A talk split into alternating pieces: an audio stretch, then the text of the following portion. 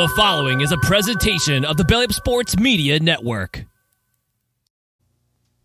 Hello, everybody, and welcome into another episode of Rising to the Occasion. And happy holidays to everybody. Merry Christmas, and of course, in the, into the new year, getting very close into the new year, and we're we're very excited for the what what 2024 can bring to us. And we hope that all of you guys are excited as well, and hopefully you have big plans for the holidays, um, whether it be gathering with your family, which is most important, or maybe you're just doing something fun, maybe a vacation or something of the sort. Today, we've got a lot to get to. All right, we're going to get back into the action. We're going to talk about the NFL and everything that's happened this past week in the NFL for week 16. We're going to talk about teams who made their way into the playoffs, teams who squeezed their way out of the playoffs, and we're going to look at some of the teams that are the favorites and some of what they've they were able to do this past Sunday. A lot of upsets and a lot of crazy endings happening over this Christmas weekend. So, uh, first, before we get into it, I'm going to bring in my co-host for I guess, this morning to you guys since you're watching. Jeremy, how are we doing, man? Doing pretty good. Then um, just realizing that we're slowly getting to the end of NFL, NFL regular season here, then it's it's a little bit heartbreaking, up to say the least. Probably speaking for a lot of people. But obviously, thankfully, we have some other sports like hockey going on as well. Then we got a whole bunch of other stuff that we can obviously watch. I know there's going to be some good UFC fights that are be coming down the road.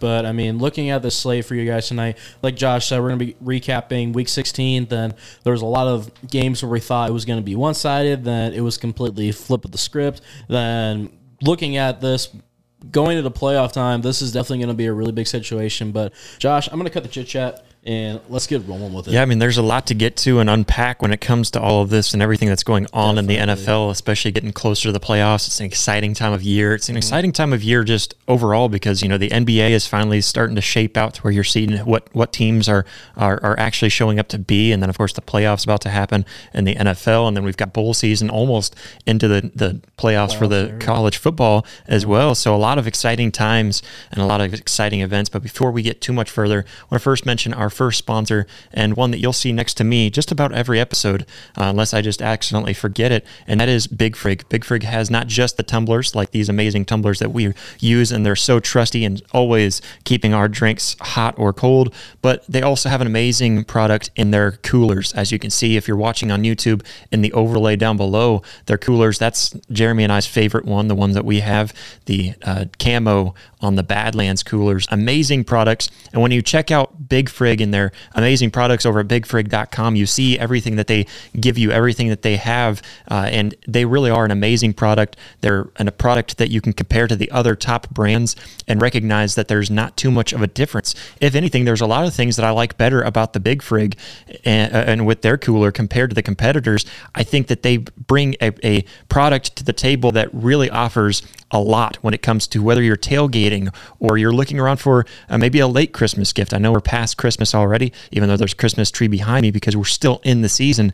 Maybe you're go- going for a late gift, or maybe there's a birthday coming up. Whatever the ca- whatever the case may be, Big Frig coolers are absolutely the best cooler on the market, hands down. Our favorites and the coolers that we will always go for, whether like I said, be for tailgating or camping or hunting or whatever the case may be. You always want Big Frig coolers and tumblers. Uh, they're both amazing products. You can go check them out at bigfrig.com. That's B I G F R I G.com. And we've partnered up with them to give you an amazing deal on top of their great prices.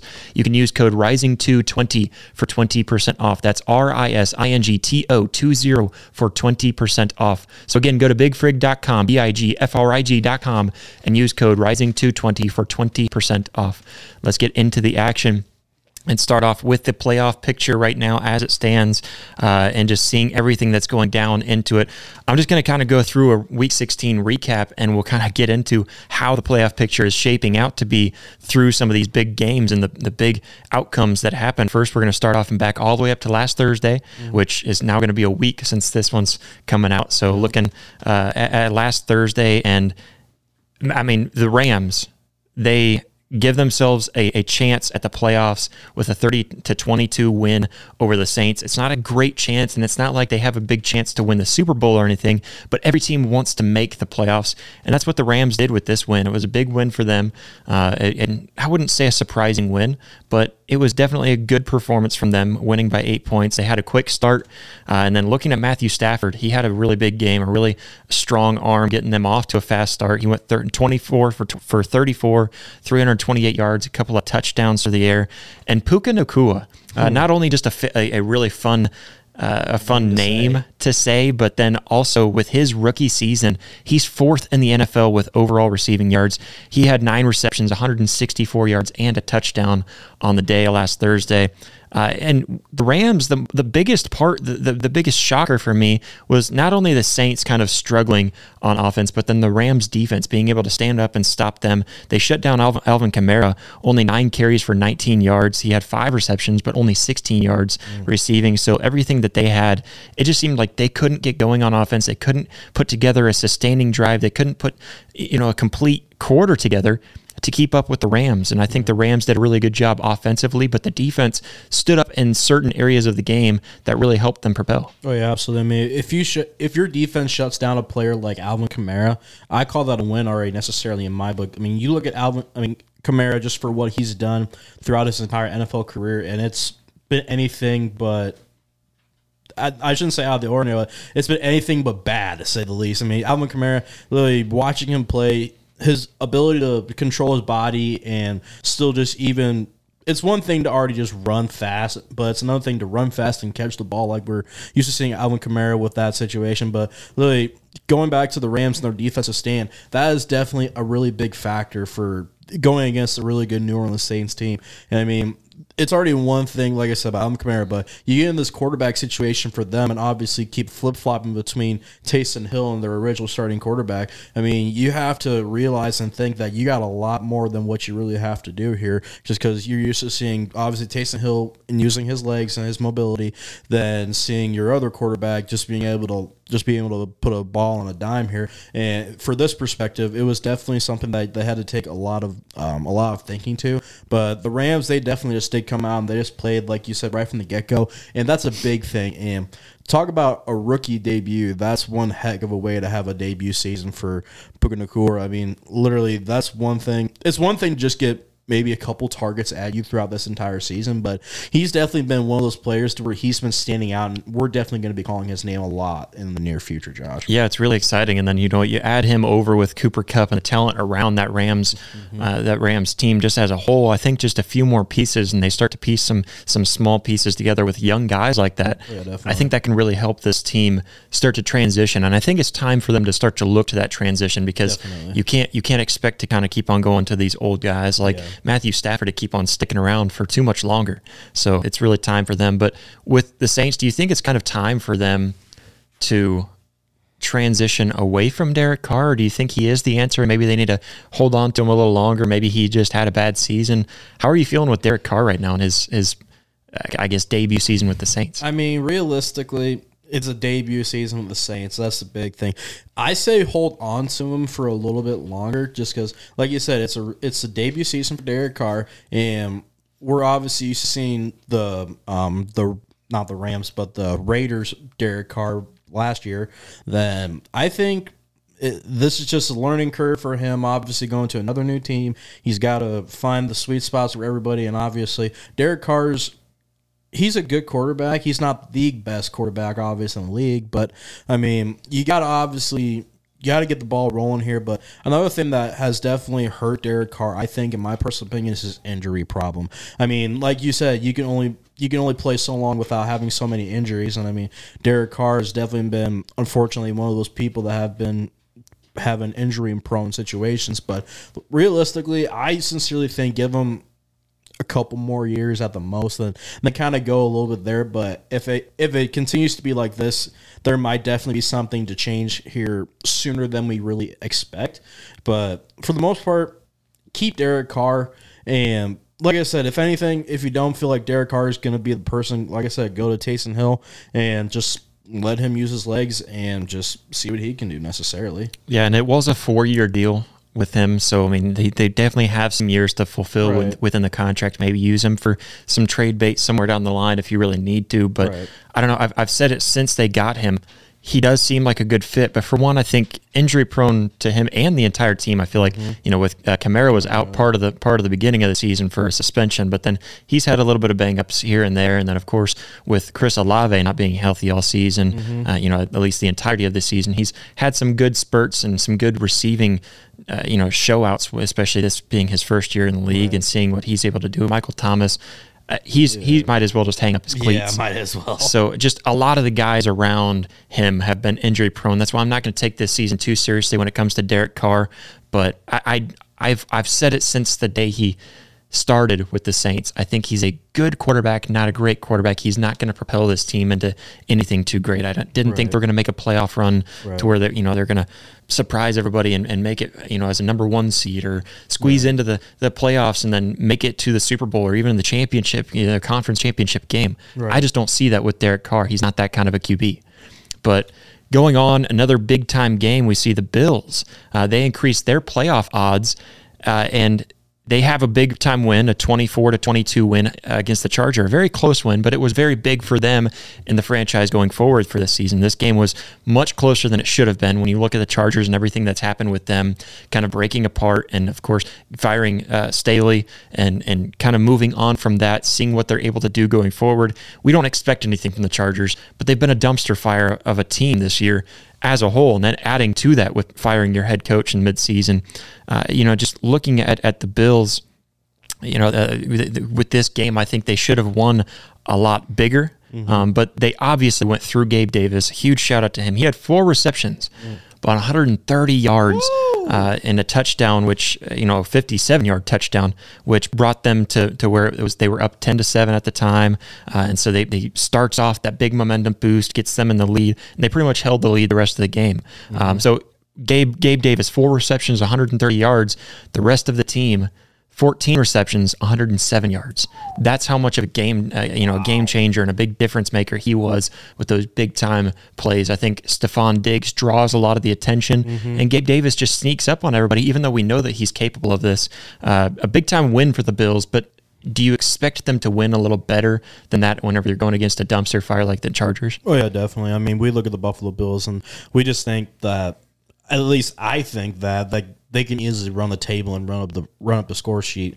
But I mean, if you're coming into games like this and getting it close to that kind of situation, I'm sorry, but that's not what I'm used to seeing with the Buffalo Bills. I'm used to seeing like a like a 42 to 21 game or even like a 42 to 14 game in this situation. But the Buffalo Bills, they to me personally, they just haven't seemed like the old Buffalo Bills that we've just been used to seeing. I mean, Josh Allen's still doing Josh Allen things, rolling out, making great plays, but at the end of the day, you also see Josh Allen rolling out, getting sacked, or making that unwant unnecessary pass that a lot of people see and a lot of people I guarantee you a lot of people at home are probably saying like what we all do don't throw it and what's he gonna do throwing it and it's gonna cost him it usually ends up as a pick but I mean for the Buffalo Bills they definitely do have a lot of um, they have, they have a lot to get going here in this situation and getting this close to the to the end of the regular season you can't be just cutting corners and barely win, squeeze by winning games here. You definitely have to rack up any points that you can sincerely get. I mean, uh, I also do want to mention, like, I know obviously there hasn't been a whole lot of talk about Damar Hamlin. I know we've seen him on the field just maybe like a handful of times. Yeah, like a really But, short period. I yeah. think for one game. I know there was. like. I can't remember who exactly the Buffalo Bills were playing, but they put him on defense. Mm-hmm. Then, um, I mean, it, obviously that was a big electrifying thing just to see Damar Hamlin after the horrifying situation that he had, and um, obviously.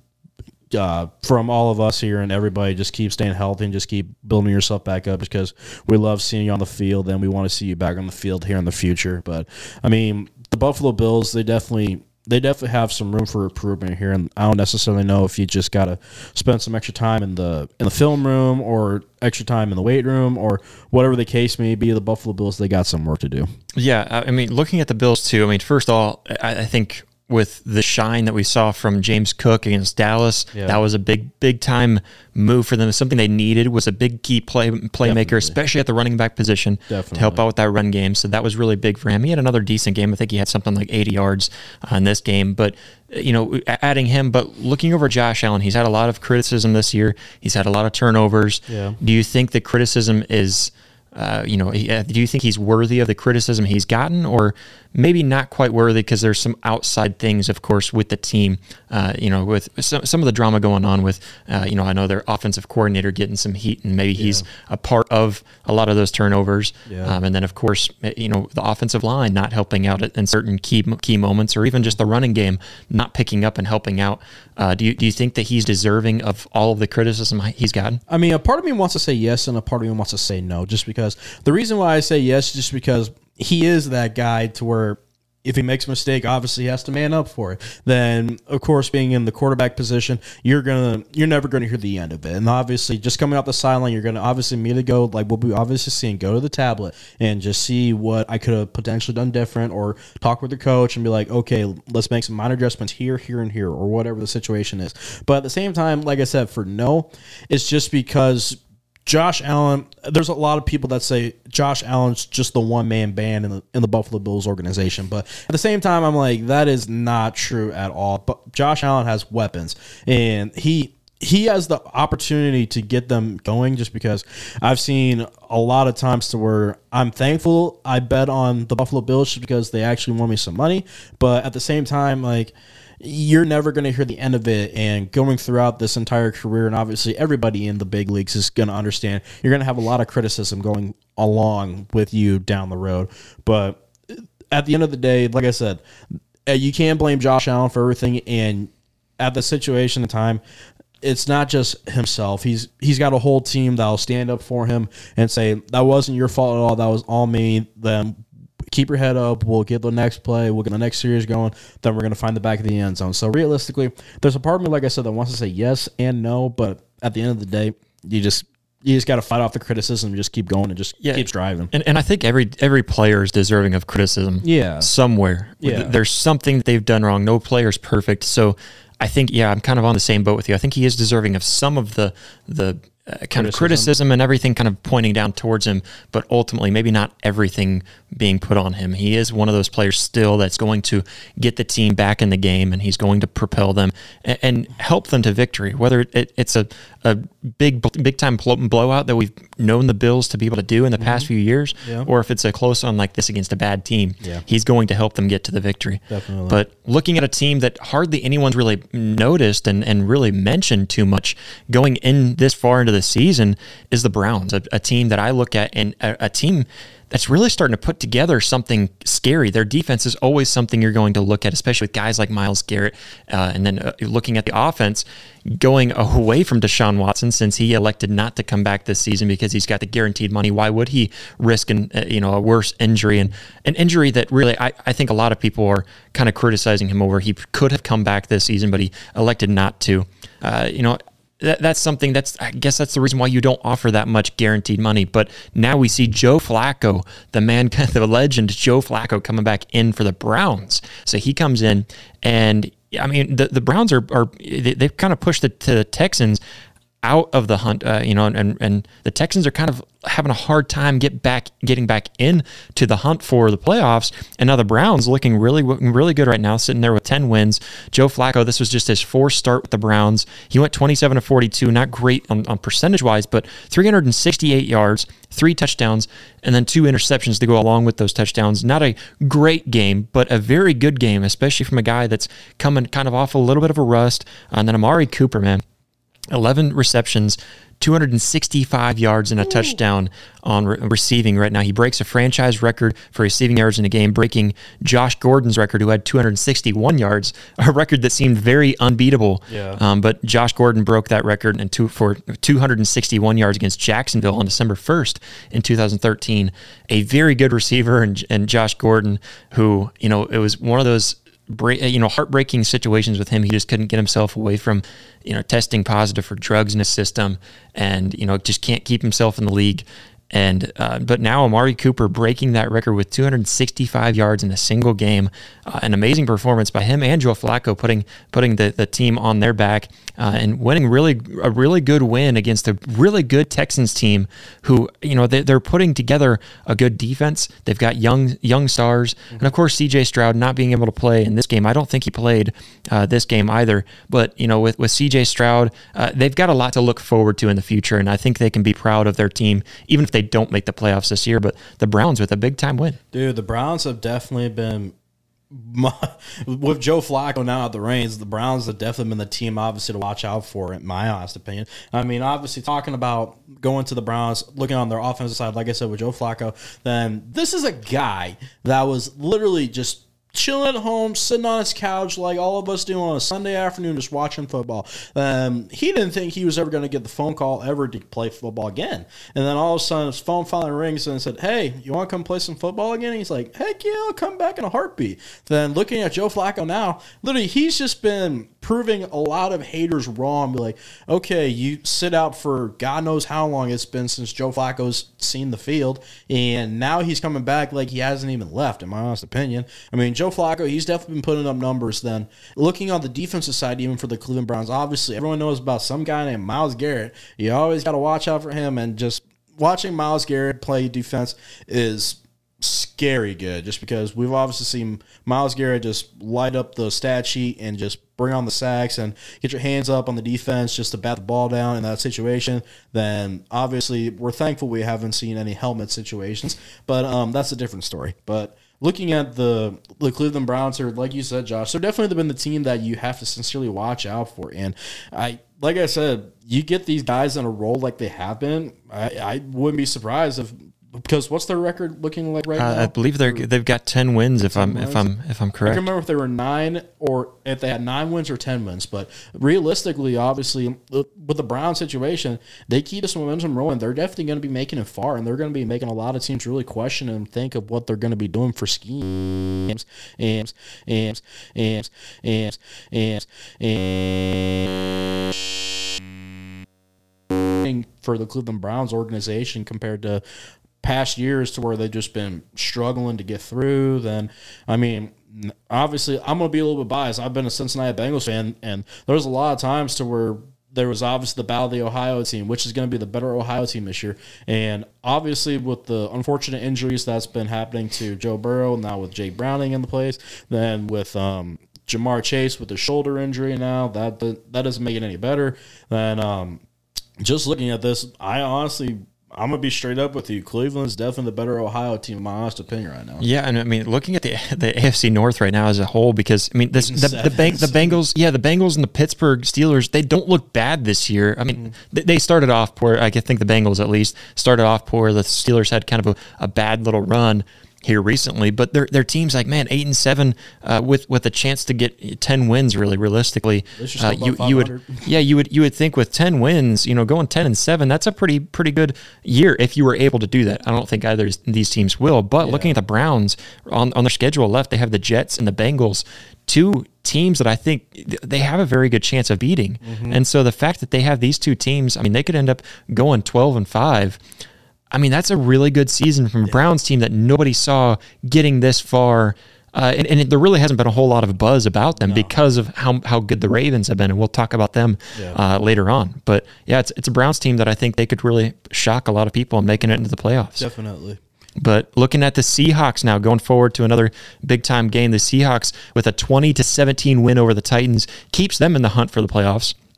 They're sitting there looking really good with a really good stretch here uh, towards the back end of the season. They started off strong, had a really bad stretch. Now they're starting to turn it back around when it really matters the most, keeping themselves kind of in the hunt a little bit here with the playoffs. Um, but they have a 27, 20 to 17 win over the Titans. Geno had a really good game with 227 yards and a couple of touchdowns through the air. Uh, and the performance of Tannehill made it very clear that Will Levis is the QB of the future for the Titans. Uh, you know, looking at what what Tannehill did, he could really didn't get any kind of momentum going in this game. He could, didn't have any kind of chemistry with his wide receivers. I I just didn't see anything. And so, of course, with Will Levis out of an injury, I'm not sure if he'll even see the field this season. And I think it's probably best they don't really have any chance of the playoffs or doing anything big in the playoffs. So might as well just keep him out, get him healthy, bring him in next year. So looking at at what uh, you know, Tannehill did. I think it's obvious that Will Levis is the QB of the future for the Titans, but the the Seahawks keeping their hopes alive for the playoffs. And one of those, uh, again, another sneaky good team that they're not a great team, but they're in the right division right now where they could come out ahead. I mean, between them and the Rams, I think right now uh, they could they could come out ahead and be one of those sneaky good teams to make it in the playoffs. And you know, who knows what they're what they're able to do if they're able to squeeze out a win somewhere against a team that they sh- they have no business beating. I know. I mean, we've talked about a lot of these teams that they have no business just playing. Uh, I shouldn't necessarily say playing, but they have no necessary business just for in this situation to play like play like they are. And looking at this situation, like you said. For the Seattle Seahawks perspective, this could definitely be one of those rising moments to where they can just, like you said, sneak out of nowhere, and then all of a sudden they're in the playoffs, and then whoever is not in the playoffs, well, looks like you're going to be on the golf course, and then hopefully have some Aller Bro stuff. But I mean, looking at it realistically for the Tennessee Titans, I do necessarily agree with what Josh said. I think Will Levis is definitely going to be your next QB one for the Tennessee Titans. To me personally, watching him play, he has more, more um, he has more give into the quarterback position. He's more um, he's more driven, in my opinion. Just watching him play, and it's it's one thing just to see a quarterback just stand back in the pocket, than just if you're going to take a sack, all right. I'm gonna take a sack, but I'm not gonna tuck the ball. You, you see a quarterback like that take a sack, and he's tucking the ball, saving like he's saving his life. And for Will Levis, if he has to use his legs, obviously he's going to use his legs. He's a more mobile quarterback than Ryan Tannehill, in my honest opinion. And looking at Will Levis' situation, like I said, to me it just seems like he actually he wants to get that starting job. Obviously, compared to Tan- Tannehill, who's been in the league for a long time.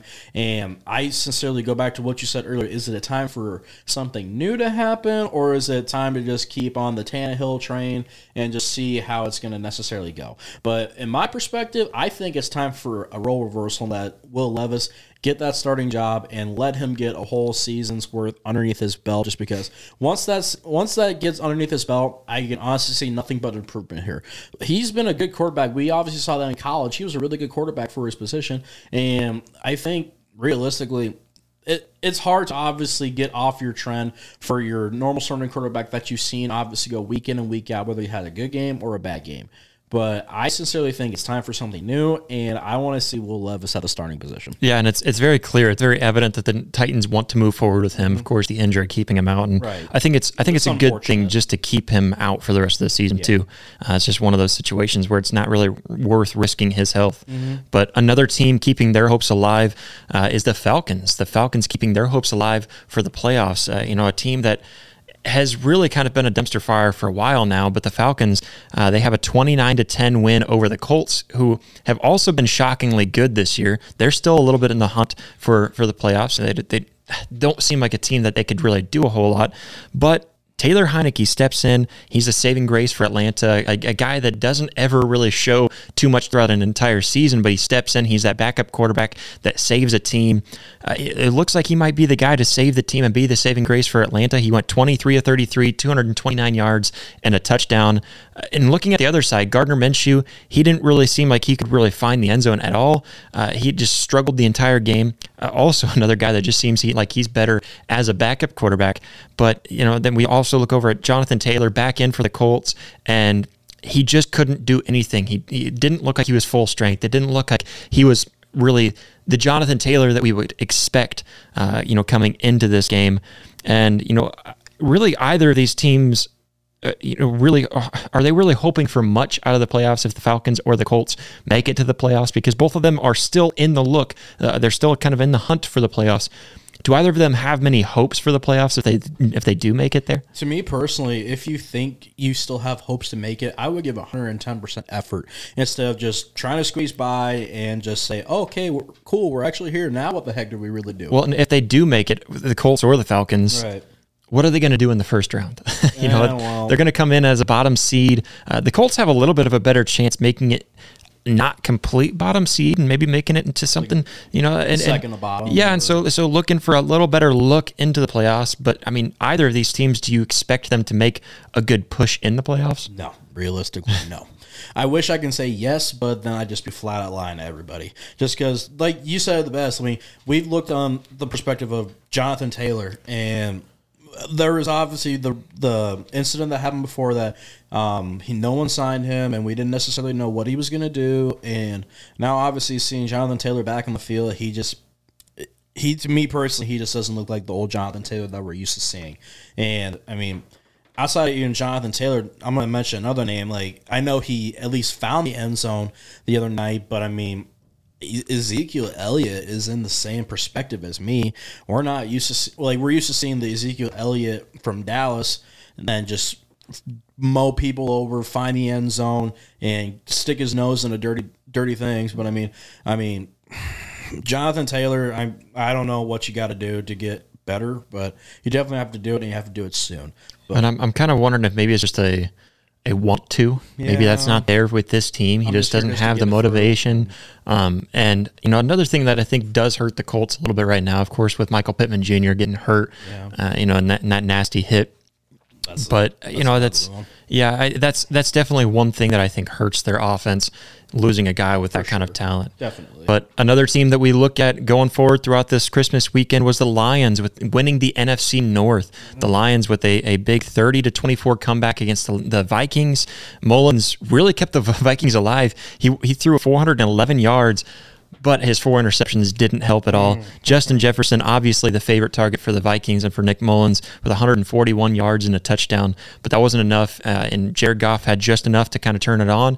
Uh, and it just seemed like the whole team was really kind of propelling and, and putting together a full game. That defense was just, uh, you know, they, they stood up when it mattered the most. They're the kind of defense that you look for in a team that's just good enough. And they're that bend but don't break kind of defense. Uh, over on the offense, though, Amon St. Brown, uh, he had 106 uh, receiving yards for a touchdown, or one one touchdown on the day as well. So looking at what he was able to do, I think he was the most outstanding offensive player when it comes down to it.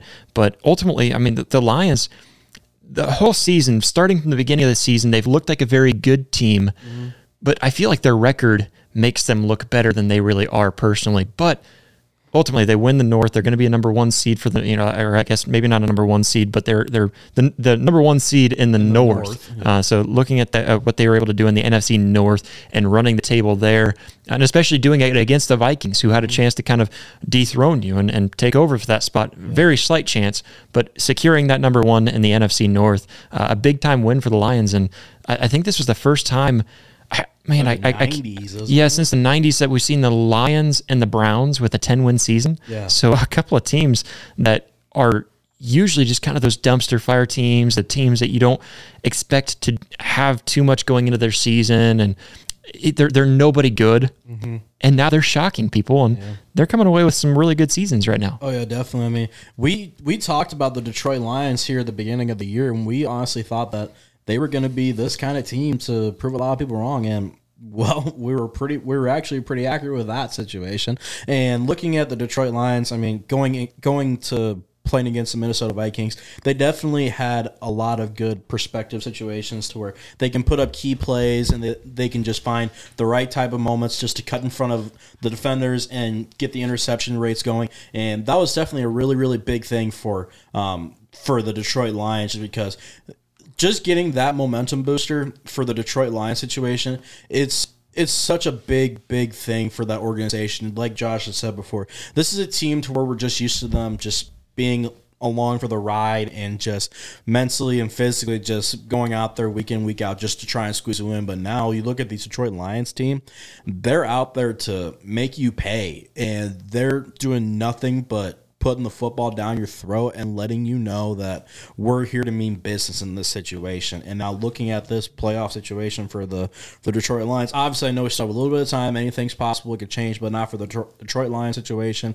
It's really really cool to see a team like this make the playoffs again and same situation with the Detroit Lions and the Cleveland Browns both in this situation it's really really huge for this kind of team. It's definitely a big confidence boost just because like you said we're used to seeing them just scraping the I wouldn't say scraping the bottom of the barrel but we're used to seeing them not in this particular situation here. So it's really cool to see them keep striving and just keep going. I don't know I don't necessarily know if Megatron made an appearance for Detroit and said listen, everyone, we need to do this. But No, they, they, they don't need any more motivation Yeah. motivational speakers outside of Dan Campbell. I mean, Yeah, that, the dude is just electric. I think he is absolutely the the the, dog. the key playmaker in everything that's moving forward for the Lions. And I think he's the reason and, and everything that they've they've pieced together with the young talent they've put in. You Mm-hmm. got guys like Aidan Hutchinson and other guys in the defense too, kind of piecing them together. Uh, and then of course, I think adding a guy like David Montgomery helped a little big. bit, you know, with with that. And of course, young guy like a Jahmyr Gibbs, Amon St. St. Brown. So all kinds of young pieces that they're piecing together are really good looking forward. But of course, we're very busy piecing together and going through and, and trying to pay attention to what's going on in the NFL. But this holiday season is also a very busy time, and you might be looking for nutritious, flavorful meals to fuel you on your jam packed days. Well, That's where Factor comes into play. Factor, America's number one ready to eat meal delivery service, can help you, f- and they can help you eat well for breakfast, lunch, or dinner with chef prepared, dietitian approved, ready to eat meals delivered straight to your door. You'll save time and stay on track with your healthy healthy lifestyle while tackling all of your holiday to dos. Uh, you you can cross meal prepping off your list this holiday season with Factor. Skip the meal planning, grocery shopping, chopping, prepping, and cleaning up, and get Factor's ne- fresh, never frozen meals delivered to your door. They're ready in just two minutes, so all you have to do is heat it, and it's ready to go. Uh, I ended up bringing one of the smoothies with me that they sent us, um, and this is the first time I've tried the tropical fruit. I've tried the mango; that was probably my favorite one out of them that they gave us. Strawberry banana, another very good one. Um, but the tropical fruit, I haven't tried. Have you tried the tropical fruit yet? I have not. I've had the. Um, I've done a lot of the protein ones. The, I've, I'm a coffee drinker, so that was my big thing in this perspective. But the cold brew one, that was my favorite one, just because, like I said, I'm a big coffee drinker. Yes, uh, that is my favorite Yeah, on that I one. Uh, the uh, strawberry banana, Yeah. very very good over I'm up for try when I get on on the protein shakes. Uh, Yeah. They're they're protein shakes. They're smoothies. All all three flavors that we've had, very good. Um, my wife loves the. Let's see, which one was it that she had? She had was it strawberry, banana? banana. She had the strawberry banana. She likes that one. I think she'll like this one too. I'm gonna have to give her the other one, or at least give her a sip of this one. Maybe if I don't finish it by the end of the episode. but very good stuff, uh, and it's it's very healthy for you. All of the meals. I, I just had the ch- the what was it? The chicken bacon ranch shredded chicken bowl or something like that. I had that one the other day, and that was very good. That was really good. Uh, and there's a lot of seasoning in the chicken. That's yes, the big thing. and it was so good. And they really are. They're chef prepared. Mm-hmm. They're delivered to your door, cold and ready for you to put in the fridge. And you, you warm them up. All you got to do is pop a couple of holes in the in the film, put it in the microwave for two minutes. Or if you want to want it a little healthier, a better option, uh, it takes about seven minutes to pop it in the oven and warm it up. It's really good, guys. Uh, Factor meals. I had them in the past. Uh, I, I tried them in the past, and I loved them. So whenever they reached out to make a deal with us, I was all in for it. I really wanted to try them out again, and uh, you know, it's something that now that they've sponsored us again, it, it's kind of brought back the reason why I liked them in the past. Uh, for me, traveling all the time, it's a very good way for me to pack one of those in my, my lunchbox and take it with me on the road. And if I'm staying in a hotel room, I don't have to go out and eat, which is very bad for you. Uh, but I can just pop that in the microwave in the hotel room, and it's very good. And of course, I'm going to have to start bringing some protein shakes and smoothies with me as well. Ah, they're very good. But guys, uh, they're an amazing product. You can go to factormeals.com slash rising to 50. That's factormeals.com slash R I S I N G T O 50 and use code RISINGTO50 for 50% off. Monumental. So head over to factormeals.com slash risingto50 and use that code RISINGTO50 and get 50% off. Again, that is RISINGTO50 at factormeals.com slash risingto50. Get 50% off, an amazing deal. And guys, like I said, they're just so easy, so quick to just pop them in the microwave. Or if you want a healthier option, pop it in the oven. And they're, they're they really are amazing meals. You will not be disappointed. Uh, and I guess I took that line from you. But Yeah. Welcome to it. but no, just to make you feel, just to make myself feel better. You will not be disappointed, ladies and gentlemen. Guys, again, go to factormeals.com slash R-I-S-I-N-G-T-O 50 or just click the link in the description. Mm-hmm. And again, use that code RISINGTO50. It not only gives you an amazing 50% off, but it also lets them know that we sent you and it helps us out with our sponsorship over there. Thank you so much to Factor for reaching out and sponsoring this episode and our podcast as a whole. But let's get into it. One that I'm very excited to talk about is Baker Mayfield in the Bucks. Oh, Baker Mayfield. We we didn't get to talk uh, talk about his amazing performance the week before, where he threw for 368 yards, something like that. An amazing performance, and seeing his comeback and what he's been able to do the last three games, he has just been on fire. Uh, I saw that he had, I think, eight eight touchdowns, I think, and zero interceptions the last three games, looking very good. But Baker Mayfield and the cup and the sorry the Bucks, uh, they they, they keep the first place uh, in the NFC South with a very good win, 30 to 12 over the Jags. Another really good team. And so seeing how they performed against this team, the defense overall, uh, B- Baker Mayfield, 283 yards and two touchdowns. Both of those touchdowns to Mike Evans, who had 86 yards on the day. Uh, he's had an amazing season too. Very happy to see how this offense has been clicking, especially with Baker. It just seems like they've been working and progressing each week and they finally found their rhythm these last three games on offense. Man, my mouth is, is watering so much from that smoothie. It's so good, uh, and, and I want some more of it. But I'm going to wait until you start talking, so I don't take another break from talking. But this Bucks defense, they really kept the Jags from being able to run the ball. They only allowed 37 yards on the ground. An amazing performance by this defense, and of course Baker Mayfield in the offense. I'm going to hype up my guy, Bake. In fact, I, I did for, didn't even do this on purpose, but I just brought this down So and got it out. Um, says on purpose. Baker Mayfield's draft jersey, you know, Dog uh, yeah, that, that is the the Cleveland, but I only got it because of my man Baker. Uh, that actually totally was coincidental. I just realized I saw it behind me. Uh, I brought it down to hang it up in the studio whenever we get rid of the Christmas tree, which will be after the new year. So if you're wondering when I'm going to take it down, it's after I'm done with all my Christmas festivities. But anyways, the Bucks starting to look like a complete team. And even if they don't make a big run in the playoffs this year, which I don't expect them to, I think they have a very good chance at a 10 win season this year. And uh, I'll pull up their, their schedule while you're talking just to double check on that. But, uh, you know, a very good chance at a 10 win season. And they're starting to piece it together, like I said, especially on the offensive side of the ball in these last three games and going forward where their first place in the, in the South, which in, in, NFC South is a is a, a terrible division right now, Mm-hmm. but they're starting to look good and really controlling that first place spot right now. Oh yeah, absolutely. I mean, talking about the talking about the Bucks.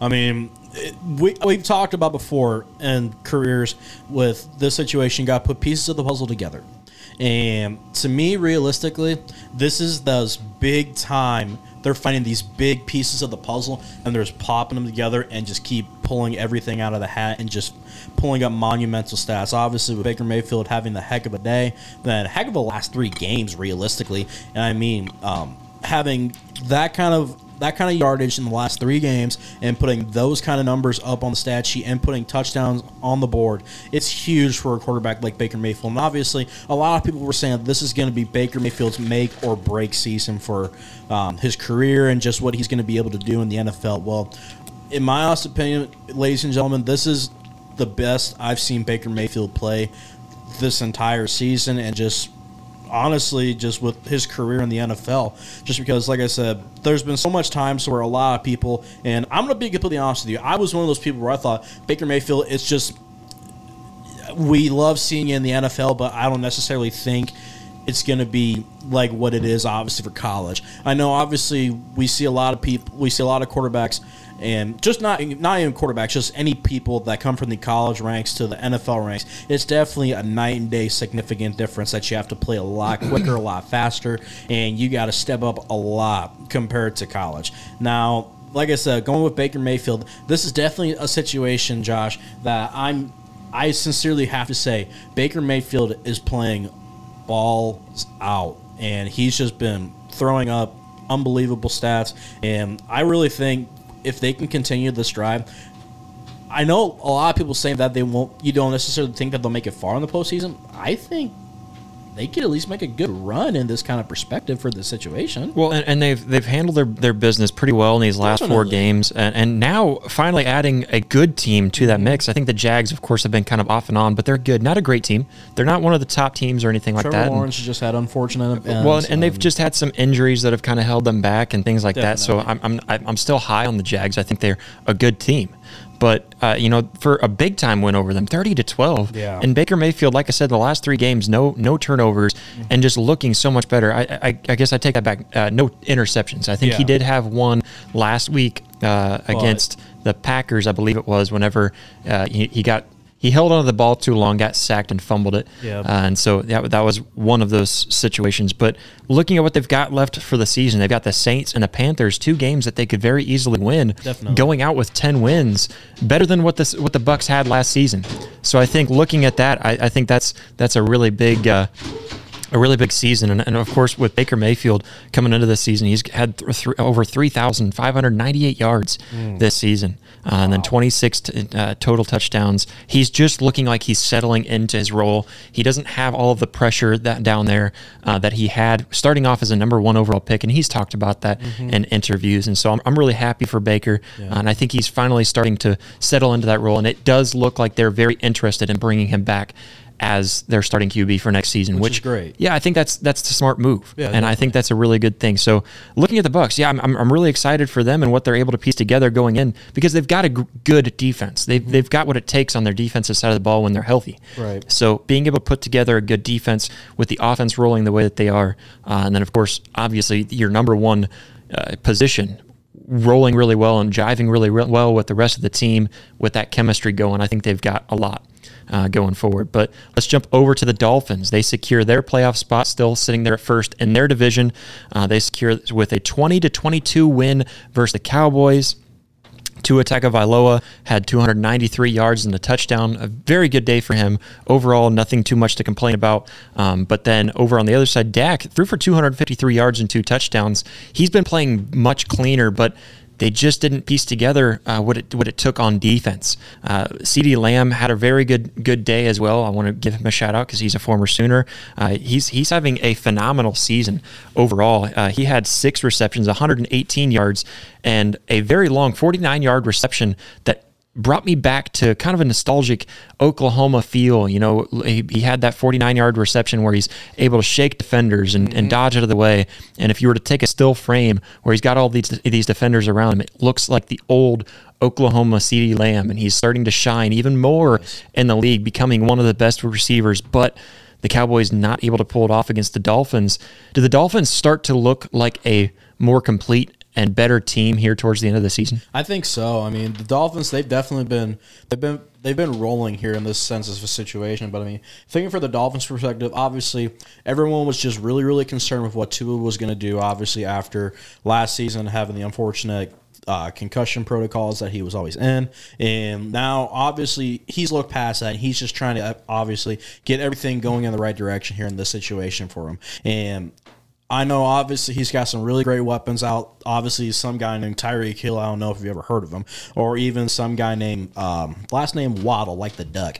And I mean, he just Waddle, literally waddle, both- waddle, waddle, waddle, waddle, waddle. and he waddled away, waddle, waddle, that guy. And um, I mean, I mean, looking at the Miami Dolphins, this is definitely a situation they are on the gas pedal, and this is the right time that they need to get on that gas pedal. I mean, you go against a good Dallas team, obviously with Dak Prescott, he's been playing unbelievable this year. America's team, they've been saying that. Obviously, they've been saying that for forever now, but I mean, America's team, they definitely got they got shown up. I mean, don't get me wrong, there was a lot of situations to where we saw Dallas had the ball and they were just absolutely cruising. In the same situation for Miami, they had the ball and they were giving it right back to the Dallas Cowboys. And looking at this perspective, they're definitely in this kind of a driver's seat where they can definitely get this momentum going. And like I said before, it, it, being this close to crunch time and keeping this ball rolling, they can definitely make some big improvement and make some good headway going into the postseason. Realistically, Yeah, absolutely.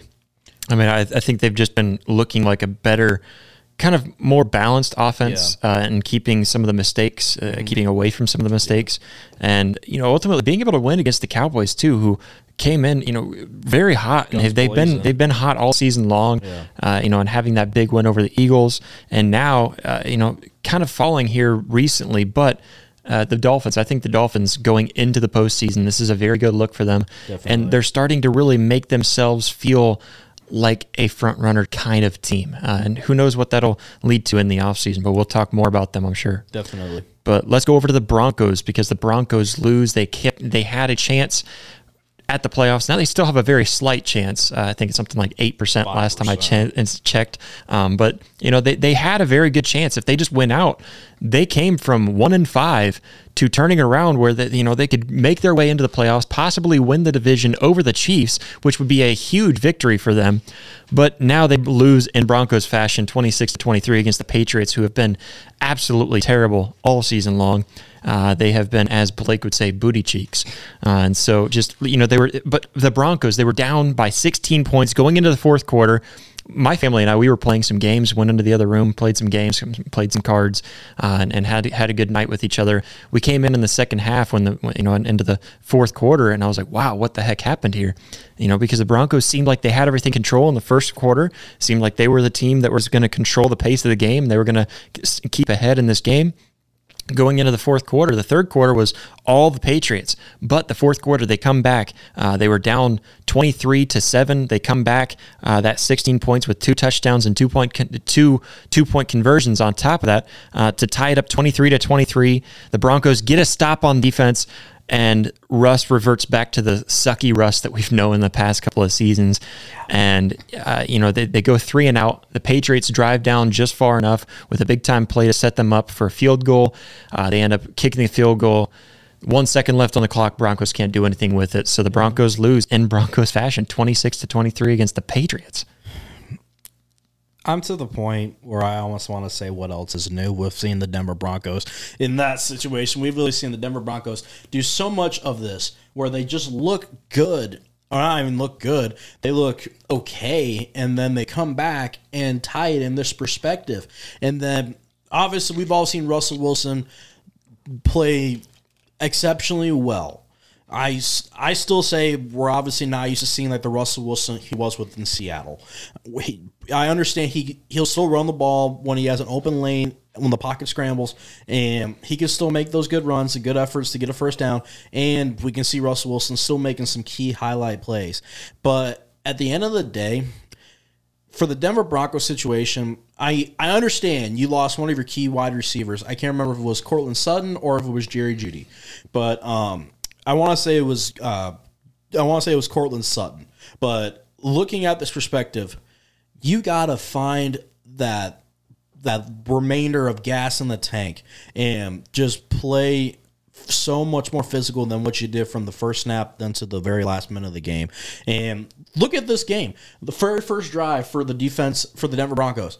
Mac Jones, not Mac Jones, but um, he he rolls back in the pocket. Gets Zappe, a, Zappe yeah, Zappe. Yeah. There you go. He gets blown up, and the defense could have easily rolled in, but no, they get stopped on the two yard line, and they couldn't even put a touchdown the board. Yeah, they, they, yeah, they yeah they get all the way down there, and they've, they've done that so much where they just blow opportunities mm-hmm. that are mm-hmm. right there for them. Really? Uh, there's there's so many times where it's self inflicted wounds like mm-hmm. penalties. Yeah. Uh, you know, there's just really dumb stuff that just falls apart for them. And mm-hmm. uh, another shout out to another Sooner, Marvin Mims, with a huge huge uh, catch down there that was kind of reviewed, and I, I think it was a catch. I know that there's a little bit of controversy on right. it, but I think it did hit the ground, but it didn't alter the ball and alter whether he was going to catch it or anything. Right. So was a good good review and a good decision to keep it a catch, but a, a big time catch for him. So shout out to him.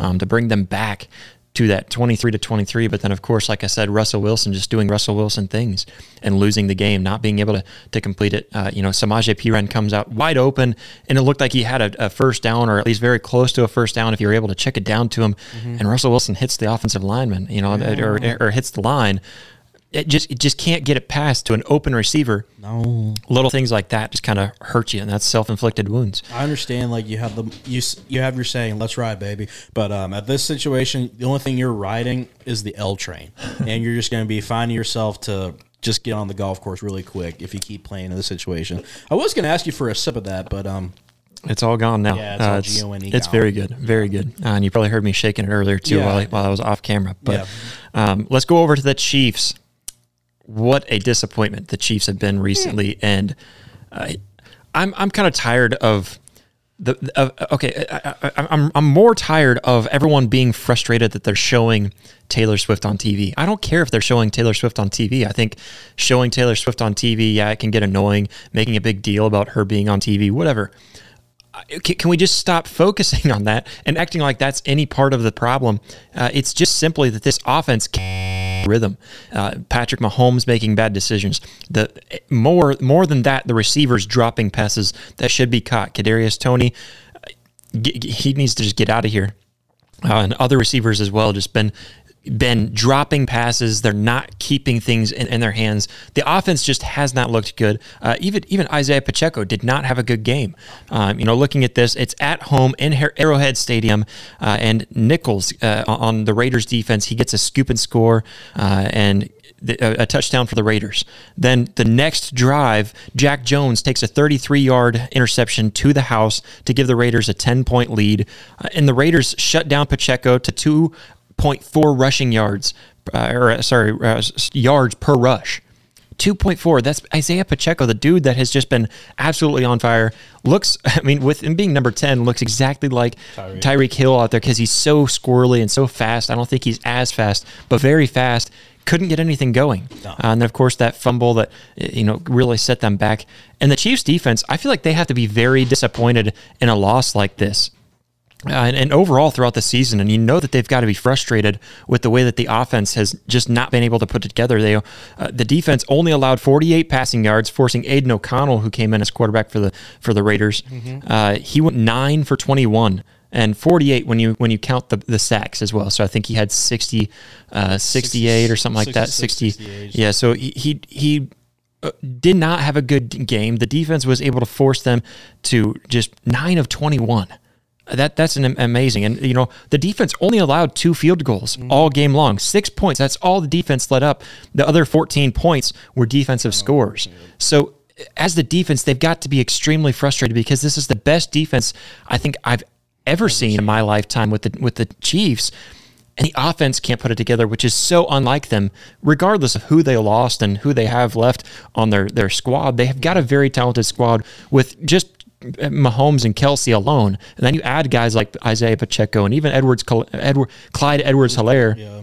who they they piece together a very good offense, but they just can't get it together. Uh, and like I said, the defense has to be really frustrated. I, if I'm going to be completely honest with you, if I was the if I was the defense for the Kansas City Chiefs, I would be so frustrated in this situation. I mean, you look at you look at what they're they've done. Obviously, I mean, looking at their defense, you got a stellar lineup on their defense.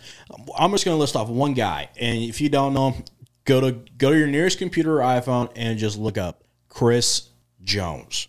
If if you see Chris Jones lined up in front of you, I would honestly crap my pants. Just because literally Chris Jones, he is a one man wrecking crew.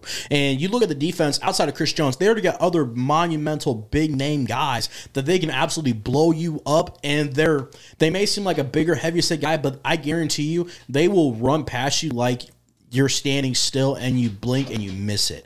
Now, this is another situation where I've talked about in the past that you see defensive defenses put up a really good stand like for Kansas City for what they've obviously done. And now you hope to see their offense bring up the same um, same energy and just keep that momentum going. Well in this perspective for the Kansas City Chiefs it's just becoming a one-sided thing for the Kansas City Chiefs and that's just straight defense. And uh, I'm not used to seeing this for the Kansas City Chiefs organization and I obviously not anybody really can just because we've obviously seen we're used to seeing Kansas City just do unbelievable magic things, whether it's, like you said, Mahomes to Kelce or Isaiah Pacheco using his unbelievable speed and skill just running down the field.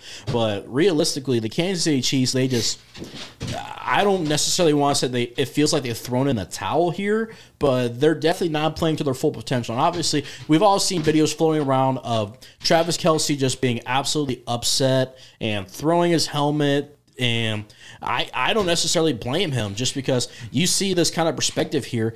I he has the right to be pissed off, and I sincerely would be pissed off too if I was in his boat. But I mean, the Kansas City Chiefs, this is definitely not what we're used to seeing, and I know obviously with the Kansas City Chiefs coming up against the um, against the Cincinnati Bengals here on New Year's Eve. Now, before um, all the, the the hullabaloo with uh, Kansas City and what they've been doing, I was first thinking, well, this is going to be an absolute blowout. I it still easily could be, but now with what Kansas City has definitely been doing, I I still have a little bit favor of Kansas City, obviously, just because of what the situation is for the Bengals with not having Joe Burrow and Ja'Marr Chase, if he does play. But I realistically think they're just going to keep him out for the rest of the year, just get him healthy.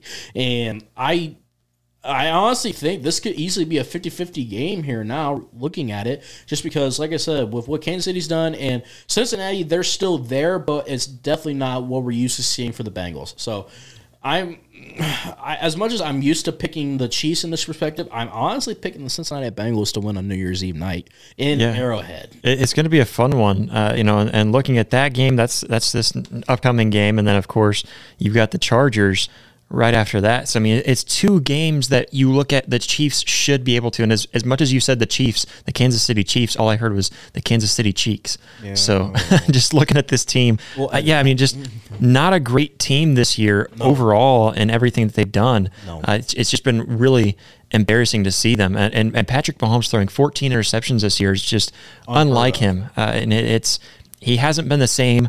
Uh, and of course, a lot of that doesn't fall on him. It goes on his receivers uh, for dropping the balls and, and things like that, of course. But just overall, the offense can't get anything rolling. But let's go over to the Eagles, uh, the other Super Bowl team from last year. The Eagles bounce back sort of uh, with a 33 to 25 win over the Giants. They started off, uh, you know, in, in a game that you really expect the Eagles to look like the Eagles again, and they started off that way. They started off looking very good. I know Calcaterra had a, a big play where Jalen Hurts was about to get sacked and chucked one down to him, and he had a big play where he was able to roll out of uh, some coverage, make it down for a first down, leads them down the field for uh, you know a, a big time score you know, to really give them a big lead in this game. But then there was just certain things like a pick six from Jalen Hurts uh, that hurt them, and a few other uh, just key mistakes where the Giants started to make their their comeback, um, and, and just a lot of sloppy plays by the Eagles. But D'Andre Swift, I think he helps propel the Eagles with his performance overall, uh, especially late in the game. He had 92 yards and that five yard touchdown towards the end in the fourth quarter. Uh, that that really helped boost them. Of course, after that, just nothing really going on either side. So seeing the Eagles, they're able to bounce back. Uh, it, it's good for them, and they have a very good chance of, of keeping that first place uh, again there in the NFC for them. You know, and, and seeing what where they're they're at. I mean, they have a very good chance uh, sticking where they're at, uh, and then of course. The 49ers still looking like they're going to be the favorite in the NFC. But the Eagles, uh, do you think they make a better run when it gets to playoff time and they're, they're going to start fighting a little harder? I think so, and uh, I don't necessarily know if they heard us call them frauds or whatever the situation is. But I mean, looking for the Philadelphia Eagles, this is definitely they're back on. I wouldn't say they're fully back on their trend and just normally getting back into their good rhythm, but there's still obviously some room for improvement here. I know, obviously, first things first. If you can't stop the tush push, I don't know what to tell you here. But I mean, looking at the Philadelphia Eagles, I know, like you obviously said, Josh at the beginning of the year, they was absolutely dominant lights out. Then once that first one, found, first loss finally broke out, we first thought, okay, are they gonna bounce back from this really heavily, or are they just gonna are they just gonna keep trying to squeeze by wins and just make their way strongly into the postseason? But looking at the Philadelphia Eagles after this last game, I sincerely think that this is definitely a big confidence booster for the Philadelphia Eagles, and just getting just getting on top of their game again is definitely a big momentum booster. But I know, obviously, going against the New York Giants in this situation, this was definitely one of those games to where we just immediately thought that this was just going to be a landslide game. Then I'm not going to lie, the the New York Giants with Saquon Barkley, they definitely they definitely showed up and played their full potential in this persi- this uh, this persi- pers- particular situation. I can't even talk, but um, looking at this, going it it was going to go down to the last play, obviously with um, Philadelphia getting the pick in the end zone to secure the win. It was definitely turning out to be a really really fun game in this situation, but realistically, I think the Philadelphia Eagles this is definitely the big the confidence boost that they needed, and they just need to keep keep that mindset and just keep dominating the tush push, and then they should be okay. Yeah, and, and you end the season in a, a, very good note, if you can close out, you've got the Cardinals and then the Giants again at the end yeah. of the season. So you can close it out with a good note. I think this defense is going to have to improve a lot Definitely. if they're going to win, especially when you start to think of teams that they're going to have to go against yeah. in the playoffs. Getting past, like I said, getting past the, the 49ers, I think mm-hmm. that's the, the toughest feat that they're going to have going into the playoffs. And of course, you don't want to lose to the Cowboys again if that's another rematch. Yeah. So, you know, what who they match up against is one thing, but going into it, the, the favorites, uh, the Ravens, they they've really pushed themselves and they become the clear Super Bowl favorites overall uh, in, in their win against the 49ers. They won 33 to 19 and just looked absolutely dominant in every facet of the game. Looking at this Ravens D, they forced four interceptions in the first half, and Lamar had 252 yards passing, uh, two touchdowns, and helped out with, with, his legs when it mattered the most. I know right there towards the end of the half to go down and, and get uh, downfield and run the ball whenever they set up for a field goal to go into the halftime.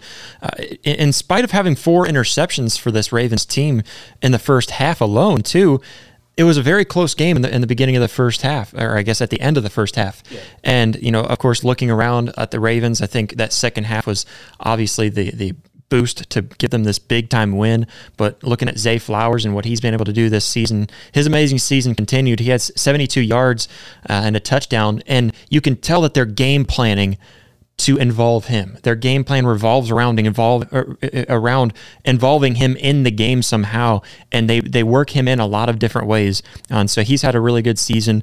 But overall, just this Ravens defense, they were just better than the 49ers defense, which is really shocking. And this could be the the favorite for the matchup in the Super Bowl yeah. going into the season. I'm all I'm going to say is yes, this could definitely be the favorite for the Super Bowl matchup.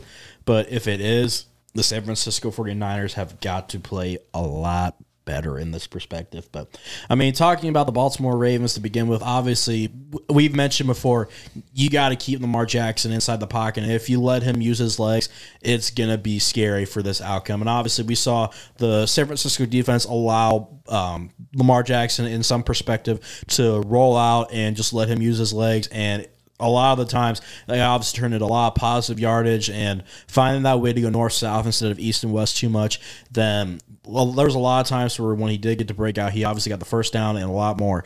Then also yeah I also think for this perspective the baltimore ravens are doing this on Mark Andrews. And that was i'm sorry that was um that was Lamar Jackson's go-to target for the Baltimore Ravens, and they're finding well, ways. and Likely stepping in for him, showing, showing, up in a big way. Yeah, absolutely. Especially here towards the end of the season. But I, I, think the Ravens are obviously the favorites when it comes down to it right now. The way that they handle the 49ers. Yeah. So I, I think the 49ers they didn't have a good game, no. and I think there was definitely some things like batted balls up in the air, and there was one that was a drop that really, uh, or there, there was another that if I, if I remember correctly uh, and I might be mixing this with, up with another game where there was a receiver that slipped and he, he didn't get to the ball in time. Oh no, that was the Jalen Hurts, Hurts uh, pick six. Yep. Um, but you know there was there was definitely some dropped passes that turned into you know deflections for Brock Purdy. So just not a good game. And yeah. starting off the first first half that way with four interceptions, mm. not the way you want to start. But looking at the, at the AFC right now, so far you have the Ravens and the Dolphins locked in. You've got some other teams like the Chiefs and Jaguars and Browns right behind them, uh, and and really I guess ahead of the Jaguars uh, is even the Bills sitting there at at eighty seven percent chance to get in. Uh, and then for some teams that are on the bubble, uh, just barely looking in, you've got the Texans who have a slight chance. The Steelers, a very slight chance. Um, but really, the Texans are probably the most on the bubble, have the most chance uh, to get in if they're able to win out. Yeah which would be really huge for them in this first oh, season with such a young team. And then on the NFC, you've got the Niners, Lions, and Eagles all locked in right now, and then also the Cowboys, sorry. Uh, and so you've got all of them locked in right behind them.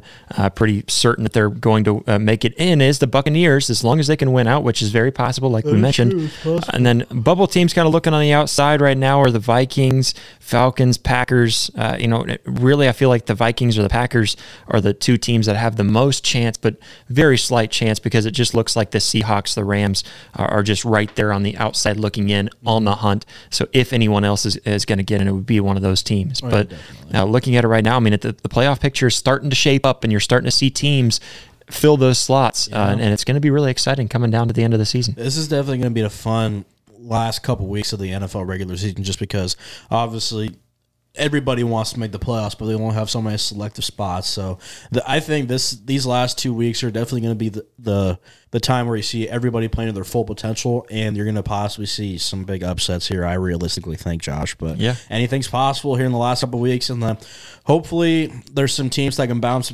back and somehow manage to make the playoffs. But at the end of the day, whoever makes the playoffs, congratulations to you guys for making the playoffs. Then whoever makes it to the Super Bowl, obviously same thing. Congratulations, that's a big milestone. Then whoever gets it done. Congrats, obviously, if you didn't get the trend. That's But- that's that's the the main goal, and I think that's what we're getting closer to. It's it's really exciting get down getting down to the end of the season. But guys, we thank you so much. If you're watching on YouTube, we thank you for watching and sticking with us. Make sure to hit that like button. That's a great way to help us over and help beat the algorithm. You can also comment down below. Another love hearing from amazing way. guys. Yeah, we love to, to be able to read those comments. Uh, as ignorant as they may be sometimes, we love to read those comments. But uh, please comment down below and give us a little share, if you will. Go ahead and share this on social media or wherever you share it with your friends, your family. Uh, and you can always follow us on social media. We are on Facebook, Instagram, X, formerly known as Twitter, TikTok, all that fun stuff. So go follow us on there and show us some love and support over there as well. And if you're listening on Apple Podcasts, Spotify, or wherever you listen to podcasts, you can give us a five star review. That's the best way to help us on those platforms. And if your platform doesn't have a review button, you can go over to our website, risingto.com. That's R I S I N G T O.com, and give us a review over there as well. We thank you all so much for all of your love and support. Until next time.